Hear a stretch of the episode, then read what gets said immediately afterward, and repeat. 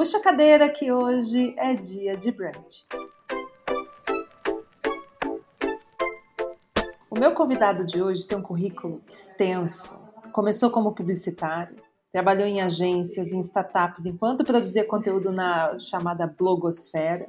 Depois chegou ao Twitter com tudo e a sua imagem de influenciador ganhou corpo quando lá em 2018 usou suas pesquisas sobre racismo no Brasil para palestrar de forma didática na rede social. Precursor dos chamados fios, as threads de Twitter, aquelas mensagens que a gente vai encadeando uma na outra, que até então não era modinha, a lei começou e transformou os tweets, que agora se encadearam, e viraram um livro, que é Rastros de Resistência, ao qual, inclusive, ele concorreu ao Prêmio Jabuti no ano passado, em 2020. Mas, calma, ele não para por aí não, viu, minha gente? Porque caminha também pelo mundo dos games, das construções de narrativas, é roteirista, é podcaster, professor, acabou de lançar um novo livro, a gente vai falar sobre Último Ancestral aqui também. Vamos dar um respiro aqui, porque a lista é grande e tem muito assunto para essa mesa. Alê Santos, criadora aqui da Brand, seja muito bem-vinda. A mesa está posta para você. Que bom, que gostoso ter você aqui para a gente bater um papo. Nossa, é um prazer imenso, passa. Sempre, assim, a Brand está no meu coração, você tá ligado? Que a nós, assim, sempre. E, poxa, Estou é, construindo tudo que eu tenho construído nos últimos anos é por conta dessa nossa parceria. E Ale, eu acho que tem um. Desde quando a gente se conheceu lá em Curitiba, estávamos lá se foi em Curitiba ou se foi em Porto Alegre, não estou lembrando agora, mas. Acho que foi Porto Alegre, é, também não lembro. É verdade, acho que foi em Porto Alegre, porque eu estava com a Ema, né? Você comentava, é, e aí depois a gente veio a gente veio a conversar mais depois sobre a sua trajetória enquanto formador de opinião, mas também dentro do contexto de game, mas também dentro desse lugar do influenciador, né, onde você usou todo o espaço digital. E eu lembro quando eu te conheci, você era aquele cara super conhecido pelas threads. Eu lembro que na época era sobre a thread do Rei Leão que estava bombando e que irritou, Sim. e todo mundo queria saber quem que era o cara que tinha feito a thread sobre o Rei Leão. E você, em algumas entrevistas, você diz que queria usar o Twitter para divulgar teu trabalho como escrita e storytelling, mas é, o Twitter é uma rede que limita pelo, exatamente pelo tamanho do, do, texto, né? Que são 240 caracteres. Foi daí que veio essa ideia de fazer fios, né? E que, de que forma, enfim, qual é a necessidade de escrever? Veio daí, talvez, uma necessidade de escrever mais. E por que que o Twitter? Por que que você olhou para o Twitter e falou assim, cara, esse lugar aqui precisa do meu texto, precisa do meu, do que eu sei? Então, essa resposta é muito engraçada porque eu acho que ela tem dois, dois caminhos para chegar no porquê o Twitter. O primeiro porque eu sou um cara que tende a escrever coisas concisas, né? A concisão é uma da sabedoria, uma das frases do Shakespeare lá no Romeu e Julieta. Eu sempre acreditei nisso, que ser conciso é importante, isso marca meu texto, a capacidade de conectar de, com poucas palavras, isso marca o texto publicitário, que de, não deixa de ser a minha a minha formação enquanto escritor também. E o Twitter, porque ele é uma rede social que é, não precisa de pacote de dados, e quando eu comecei a produzir conteúdo, meu celular não tirava muitas fotos, então não comecei no Instagram, nas redes sociais de vídeo. O Twitter você podia fazer tweetar de SMS e tal. Então é, a minha sessão na, com a internet foi exatamente por esse contexto de, de ter celular simplesinho, de não ter um pacote de dados muito grande e de poder me expressar na internet de alguma maneira, sabe? Eu precisava me expressar de alguma maneira. E eu, na época eu fazia tweets sobre RPG, tweets sobre Senhor dos Anéis e essas coisas malucas assim. É, você acabou de falar sobre a tua carreira publicitária, Lê, e que você já vem antes de ser influenciador, você já vinha da publicidade. Mas você disse que teve um estalo né, que se olhou e se viu só publicitário e decidiu então mergulhar em outras coisas. Como que você enxerga então esse profissional sendo plural? Porque é um, um caminho sobre profissional do agora e do futuro, ele não ser mais só, tipo, sou o redator publicitário. E, inclusive, da publicidade, a gente já tem visto que muitos creators também que têm passagem por, por essa experiência conseguem ter uma visibilidade até de fazer publicidade, fazer conteúdo de outra maneira. Você acha que esse lugar plural é o que define esse profissional do hoje, esse profissional, esse creator, essa pessoa que está hoje à frente da, da condução das narrativas da internet? Então, eu lembro, Passo, que em 2006 eu conheci, eu estava na faculdade de publicidade e aí eu conheci um cara fa falando de storytelling. Ele era o Jeff Gomes, um cara que tinha uma agência só de redatores e que ele fez coisa para Disney, ele fez coisas é, como o desenho da Hot Wheels Accelerators. Adoro E Jeff. eu olhava para aquilo é, eu olhava para aquilo e falava, caramba, por que, que eu não posso ser isso? Por que, que eu tenho que ficar, tipo, só num campo da escrita? Porque eu já era aquele cara que, graças ao RPG, eu era aquele cara da ficção, da fantasia. Então, para mim, não fazia sentido, como não faz ainda, ainda mais, cada vez mais não faz sentido você se considerar só um escritor de uma coisa, sabe? Eu não, eu não, eu não me defino como escritor literário, eu me defino como escritor, ponto. Agora, do que eu sempre quero fazer de tudo, de tudo que eu puder usar para me expressar. Lógico que isso demanda é, dedicação, estudo e, e, prática, mas eu sempre tive disposto a praticar todas as formas de narrativa. Eu tive, graças ao, aos meus últimos anos de trabalho, que eu trabalhei com storytelling profissionalmente para empresas, essa possibilidade de fazer isso. Né? Eu fiz peça de teatro, é, para alguma empresa de tecnologia, fiz histórias em quadrinho, fiz fazia roteiro.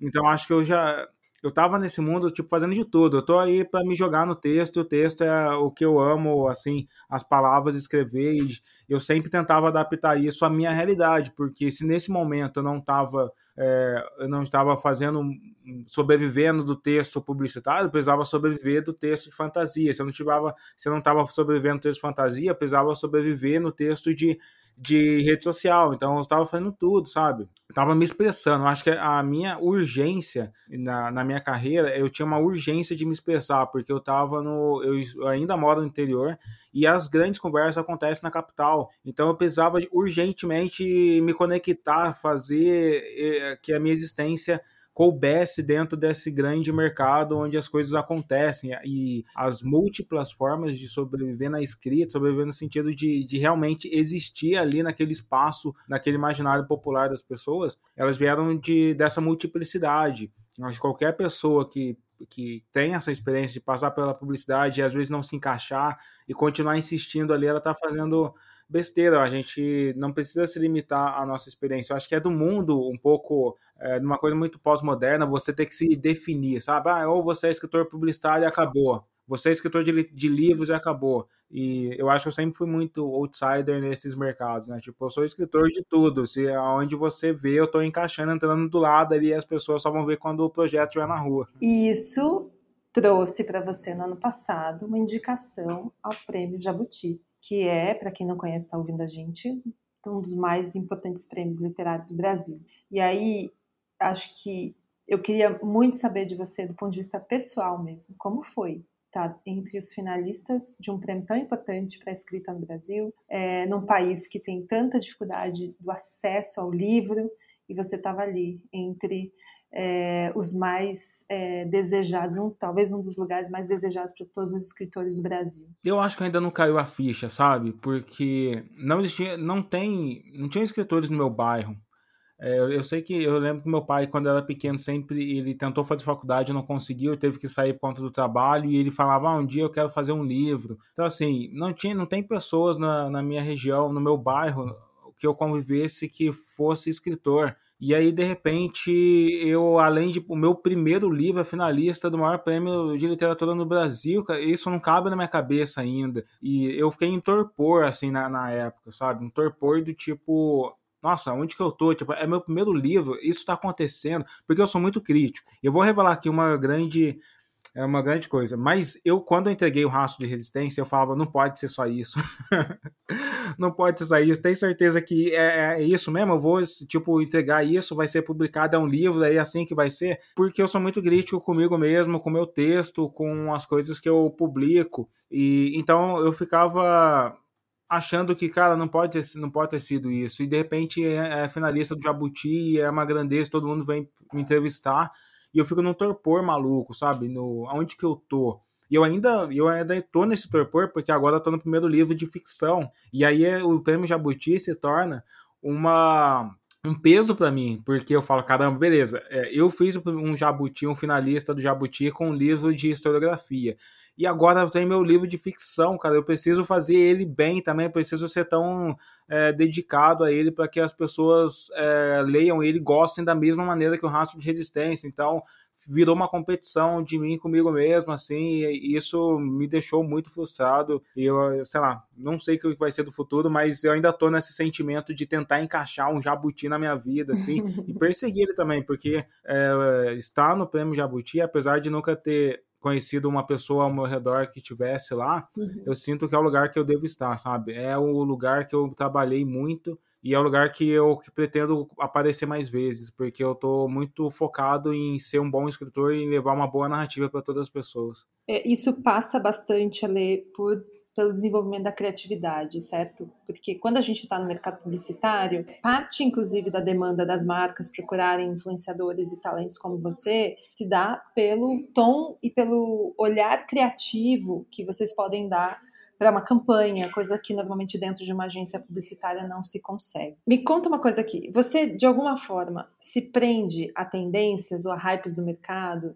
Ou prevê criar algo fora da caixa e depois pensa na performance disso? Por exemplo, você vê que algo está funcionando e fala assim: não, vou apostar nisso aqui porque vai dar certo, tipo as threads, porque hoje você já não faz tantas threads como você fazia lá em 2019, 2018. Hoje você já mudou a tua perspectiva de criação. E hoje, inclusive, quando a gente fala do Ale, gente, o Ale é quase como se fosse, imagine um polvo assim, que quando ele entra na reunião, ele sempre saca alguma coisa para falar para o cliente e o cliente fica maravilhado, porque ele consegue construir coisas no meio de uma reunião que pouquíssimas pessoas têm essa capacidade. E aí, voltando aqui para minha pergunta, você olha muitas vezes porque tem uma coisa do hype, das trends, das threads, desculpa, ou novas coisas que você vem a fazer. Qual que é o teu caminho? Para onde você olha para ter essa mente criativa que você tem? De novo, sendo indicado a um prêmio é, Jabuti e cada vez mais, quando quem lê o Último Ancestral, a gente já vai falar dele, já percebe que essa criatividade parece não ter fundo, né? Parece que cada hora surge um mundo imaginário, uma coisa nova que você fica, como o Ale conseguiu pensar nisso? De onde vem tudo isso? Então, a minha visão de criatividade, ela é alinhada definitivamente com business, com publicidade, com negócio. Não sei se existe uma linha do tipo, eu estou antecipando tendência ou estou seguindo uma tendência, mas sim, eu, eu tenho as tendências em algum momento na minha mente, assim, porque elas não deixam de ser uma forma de conectar com a massa. E a minha intenção é ser popular mesmo, é fazer as coisas acontecerem. Na, algumas coisas são involuntárias, simplesmente talvez porque eu sou um cara hiperconectado, e aí por estar hiperconectado uh, inconscientemente eu vou me ligando nas coisas que vão acontecendo. Outras coisas são apostas, né? Tipo, há, há anos atrás a gente apostou em, em se posicionar como como um autor futurista. Foi uma aposta mesmo, no sentido de eu chegar em reunião com a editora, porque é, quando vieram as conversas de livros, de novos livros, depois do Jabuti, depois de ser finalista, as pessoas queriam que eu fizesse um novo rastro de resistência.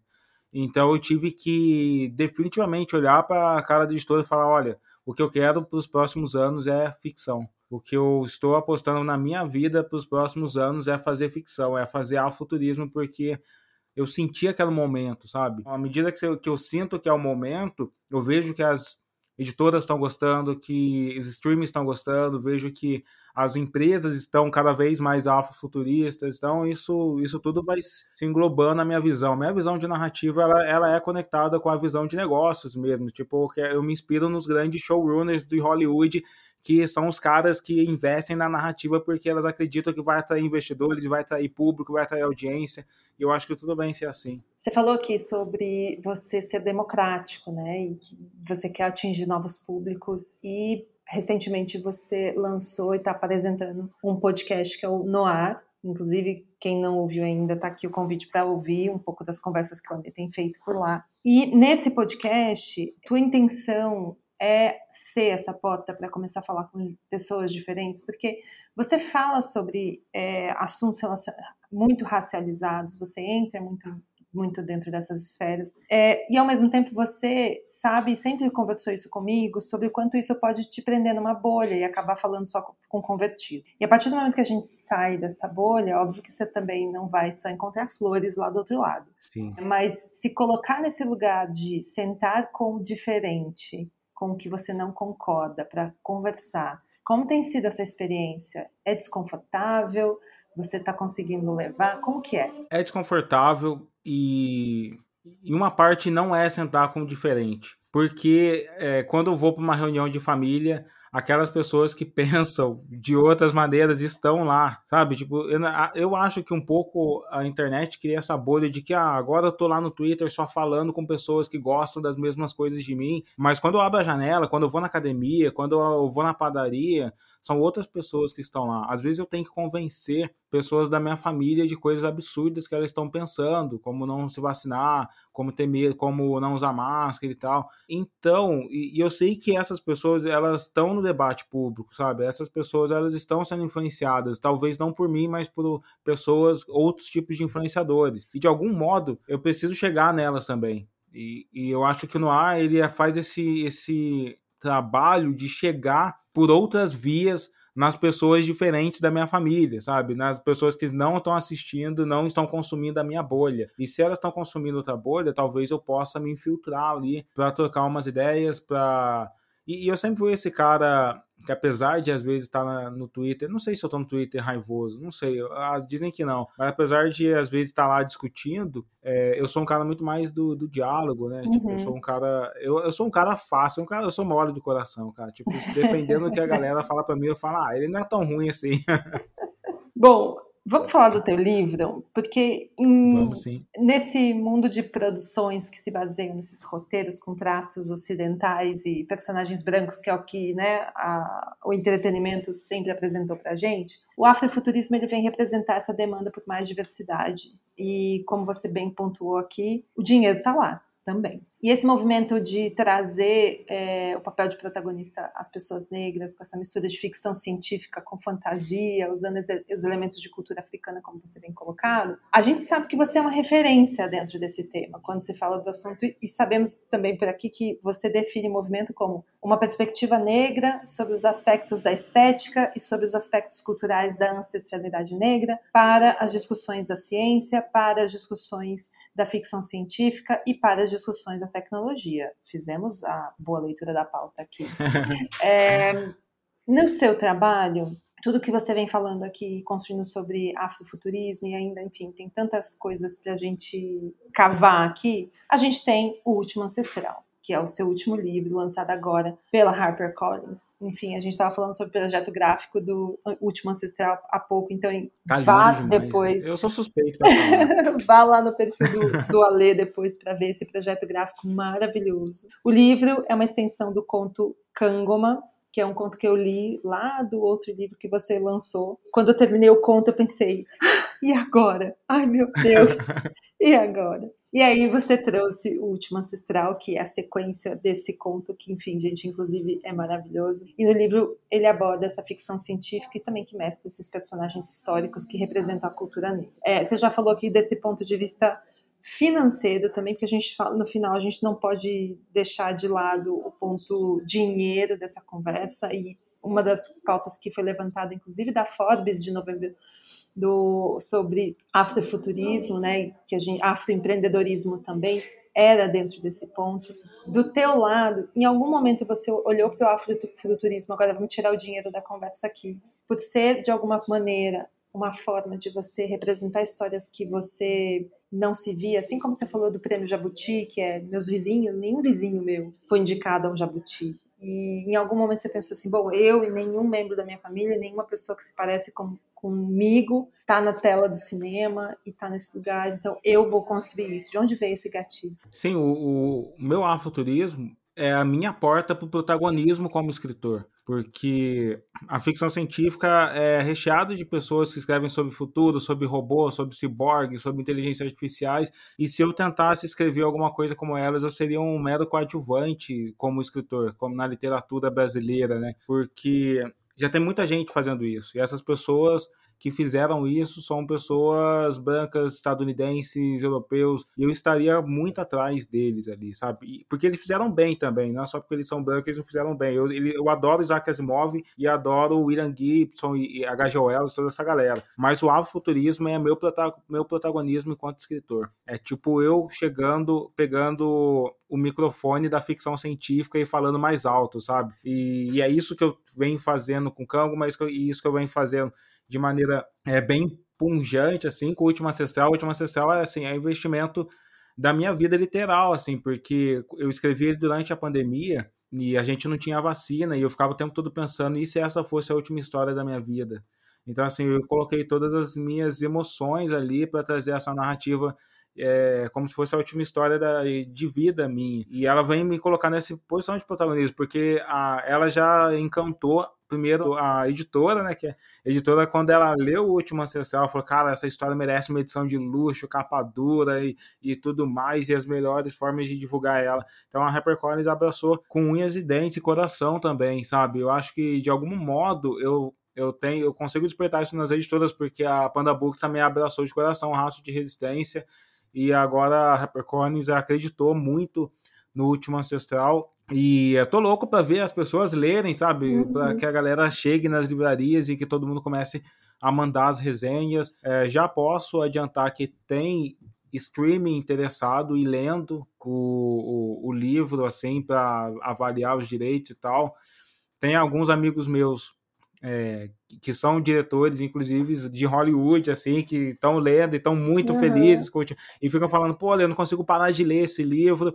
Ele tem um pouco do estilo, a escrita, o meu estilo de escrita é parecido com Racha Resistência, porque são capítulos curtos e, e, muito emocionais, assim. Então você vai sendo empurrado a cada final de capítulo, tem uma amarração pro próximo capítulo que é curto e também vai ter uma outra amarração e vai ficar te empurrando nessa esteira emocional, assim. Mas é isso, é um livro que é para eu atingir meu protagonismo como escritor. Com o Último Ancestral, eu, eu sinto que eu vou colocar meu nome ali na história da, da ficção científica brasileira, dentro de uma, de uma grande editora e e sei lá onde isso vai parar, mas eu estou muito empenhado e é a história que eu vou passar os próximos 10 anos escrevendo. Então, as editoras aí, as produtoras, as streams, segurem aí, porque eu vou ficar escrevendo isso, eu quero conversar com todos vocês.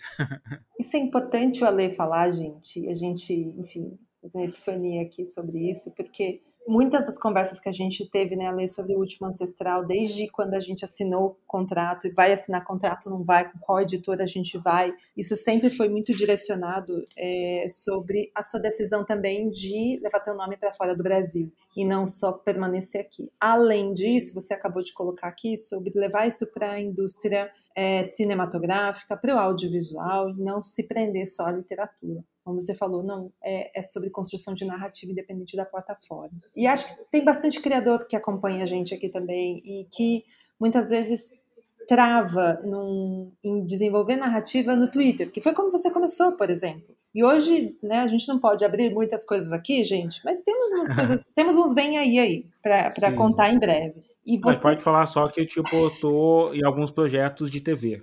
Só. Fica no ar, tá, gente? É, e olha o que, que você está alcançando, sabe? Porque você entendeu que seu conteúdo não era plataformizado, né? Era o Ale, e o Ale podia contar essas histórias onde quer que fosse. É, como você vem construindo esse caminho? Como você começou a, a desenhar essa carreira do Ale Santos, que não é o cara das threads do Twitter, ele é o esse, esse storyteller incrível que consegue construir narrativas, não importa a plataforma. Como foi conduzir isso e como para onde você está pensando? Então a gente está falando de 10 anos aqui. Onde a gente vai ver o nome do Ale daqui 10 anos? Então, primeiro eu acho que a gente ainda está construindo isso porque ainda vem algumas pessoas assim, ele vem fazer uma palestra explicando racismo e tal, assim. É um momento que eu que foi importante para mim quando comecei a fazer essas threads narrativas sobre racismo e tal, e que eu vou não vou me furtar de fazer, em algum momento eu quero voltar a fazer, mas é, eu sempre tive para mim que a, a influência para mim é uma escada, sabe? A escada para atingir o que eu queria. Não é o lugar que eu devia parar, sabe? Eu não queria eu não queria ser o cara do Twitter não quero ser o cara do Instagram, eu quero ser o escritor. Então, quando eu começo a ganhar audiência, eu já estava pensando, nossa, onde que isso vai me levar? Qual porta isso vai abrir? Então, naquele momento, abriu várias portas para alguns veículos, né? Escrevi para o The Intercept, escrevi para Super Interessante, e, mas eu já estava sempre pensando, é, eu não posso parar aqui. Não posso ser esse cara que fica disputando narrativa no Twitter com, cara, com quem não quer ouvir sobre, sobre a desigualdade racial no Brasil. Eu preciso ir além. E eu sempre fui aquele garoto que acreditava na fantasia, sabe? Eu sempre fui aquele cara que acreditava, aquele RPGista de 12 anos de idade jogando Pokémon. Sempre fui aquele cara que, que entende que uma história fala com as pessoas quando elas estão desarmadas, né? Você liga o Netflix e assiste, coloca uma HBO ali para assistir alguma coisa para relaxar. Então você não se arma, não se prende a nada. Eu acho que é lá que eu quero chegar. A ficção científica hoje no Brasil, o, um dos pilares dela é os Estados Unidos por conta do, da, do audiovisual ela está cada vez mais visual mesmo, a, as bases da ficção científica. Então eu quero chegar lá, eu quero que o mundo conheça também meu imaginário, quero levar para eles tudo que eu posso criar. É, não quero ficar só aqui não. Onde que eu vou estar daqui a 10 anos? Na minha visão, vou estar tipo, vou ser um showrunner que vai produzir séries internacionais e, e conseguir criar pontes para novos escritores também. Pessoas como eu que, que talvez não tenham tanto esse é, ou não tem uma agência é, muito boa, ou não tem o trato com business e que mesmo assim precisa de um empurrão para começar a entender que nem sempre as pessoas vão reconhecer o seu texto só porque seu texto é genial. Eu vou contar uma fofoca aqui, gente, de uma das conversas que a gente já teve com, enfim, marcas que pediram para fazer trabalho com a Lê. E aí o Ale mandava um plot assim da narrativa e a gente recebia é, devolutivas assim, viu? Tem muitas passagens de tempo nesse texto. Como que a gente vai explicar isso? e a gente, e eu voltava isso para a lei e falava assim, Ale, eles não conseguiram entender como que você vai explicar as passagens de tempo. E me lembrei aqui muito sobre, bom, acho que é exatamente por isso que pessoas como a Lei são tão necessárias quando a gente está falando da construção desse entretenimento, porque ele consegue explicar, consegue criar mundos e paralelos de mundos que antes, a maneira como o entretenimento vinha sendo feito, sem as perspectivas do afrofuturismo, a gente não via. E essa perspectiva, quando eu falo sem a perspectiva do afrofuturismo, gente, é essa perspectiva branca, como ele falou, estadunidense, como ele colocou, muito hollywoodiana, né, ali. Sim. É, e você falou aqui um pouco sobre esse passado, sobre esse futuro que você quer ocupar, todo o presente que você já vem ocupando, e um deles é, inclusive, ser essa referência em afrofuturismo no Brasil. Isso vem te colocando em vários lugares de destaque é, dentro dessas narrativas, como Roda Viva, que você está batendo cartão lá todo mês. Terceira, já posso pedir música lá no Roda Viva já, já terceira, terceira vez que eu participei do Roda Viva. E aí eu queria que você contasse um pouquinho pra gente sobre essa sobre ser esse representante do afrofuturismo no Brasil, sabe? É, que peso isso tem? Que responsabilidade isso tem para você? Porque eu falo, a gente, dependendo do, do, lugar que a gente ocupa, a gente quebra muito mato para que outras pessoas possam vir atrás. E você está ocupando esse lugar agora. Sabe que eu não vejo isso com peso, né? Tipo, a gente que é preto periférico do interior aqui, a gente sempre é empurrado a não se assumir como como relevante, sabe? Tipo, a gente tem que ser humilde, a gente tem que ser aquele cara que está sempre aprendendo sobre alguma coisa, a gente tem que ser sempre aquela pessoa que é o coadjuvante, que tá sempre na sombra, sabe? Eu acho que eu passei muito tempo assim na sombra das outras pessoas. E então hoje encaro com propriedade, sabe? Acho que cada um de nós pode ser é, líder de, de, uma, de, algum segmento, cada um de nós pode ser uma referência a futurista. Não é porque eu tenho cento e tantos mil seguidores que eu sou uma referência melhor do que o cara que tá fazendo um futurismo e tem 200 livros só, sabe? Eu acho que a gente tem que se encarar como referência, assim, porque a gente está fazendo isso acontecer. Então eu me encaro, eu, eu, eu lido super bem com isso. Eu tenho essa proposição mesmo de ser cada vez mais marcado na, como uma das referências, sabe? Eu tive uma reunião recentemente com um, com, com o streaming, e aí me veio essa pergunta. Vem sabe? aí, Como gente, vem aí. O Ale... é. Não, tipo, eu tive uma reunião com o streaming, e aí de repente uh, alguns, algumas pessoas da reunião perguntaram ali, como você se vê daqui a 10 anos? Eu falei, olha, Eu sou um garoto, eu fui um garoto do interior de uma cidadezinha de 90 mil habitantes, negro, de uma periferia pobre, sem condição de ter um bom celular. E hoje eu tô aqui falando com alguns diretores de streaming. Então a, a única resposta possível é que agora eu só quero revolucionar a ficção científica no Brasil. Então tudo bem a gente ser maluco de fazer isso acontecer, sabe? Olha tudo que que eu passei, que a gente, que eu vivi, sabe? Eu fiz o impossível para fazer esse livro esse de na segunda maior série editorial do mundo, que é a HarperCollins. Isso foi impossível para mim e eu consegui fazer. Então não tem como olhar para isso e diminuir esse, o tamanho do que, das minha, da, do que eu sou como referência, sabe? acho que cada um de nós tem que olhar para a nossa jornada, para o nosso passado e falar: olha tudo que a gente conquistou. Então, é tudo bem a gente ter, a, como diz o Choice na música dele, a marra necessária, sabe? Amarra no tamanho certo para é, com humildade, sem passar por cima de ninguém, mas entendendo que a gente é foda, assim. Ale, vou fazer um ping-pong aqui com você. Vou falar três palavras e você solta o que vier na mente, tá bom? Vamos lá. Vamos lá. É, criatividade é? Vida. Racismo? Desolação. A mente do Ale é? Eu não tenho conseguido definir isso ainda não. É caótica. é um caos, é tipo é aquela roda gigante entre amor, fúria, é, ódio e, e, o abismo, sei lá, tudo ao mesmo, simultaneamente. Então é o caos. E é desse caos da mente do Alê que hoje a gente tem a honra de ter ele aqui. Vocês acompanharam um pedacinho desse caos, dessa mente brilhante que ele tem. E venha, eu falo que vem aí, porque realmente vem aí. Tem outras coisas que o Alê vai lançar agora em 2022 que vocês vão amar. É, vou deixar, inclusive, aberto aqui já, Alê, para você convidar as pessoas a conhecerem o Último Ancestral. Por favor, vou deixar as honras aqui. Pode mandar. Nossa, sigam, é, acompanhem o Último Ancestral já está disponível na, na Amazon, acho que em pré-venda, está chegando em algumas livrarias aí do Brasil. É, é um livro, como eu disse, eu coloquei meu coração para escrever esse livro, como eu coloco em todos os outros, mas eu coloquei esse de uma maneira muito especial, porque a fantasia, a ficção é o que eu acredito que vai salvar a humanidade. então, acompanha o Último Ancestral, ele tá lindo. É a narrativa que eu vou passar os próximos, a próxima década escrevendo. Tem muita gente absurda que trabalhou no Último Ancestral, a, fora a, a editora, é, que, é, que é a Raquel Kozer, a Malu, todas as pessoas ali, o Rafael Albuquerque, que é o cara que um dos ilustradores oficiais do Batman para fazer a capa, o Douglas. Nossa, tem tanta gente legal, tanta gente que acreditou e fez isso acontecer. Tá demais, cara. Um baita timão. E tá um baita livro, gente. Depois eu vou deixar o link dele também aqui para vocês acompanharem.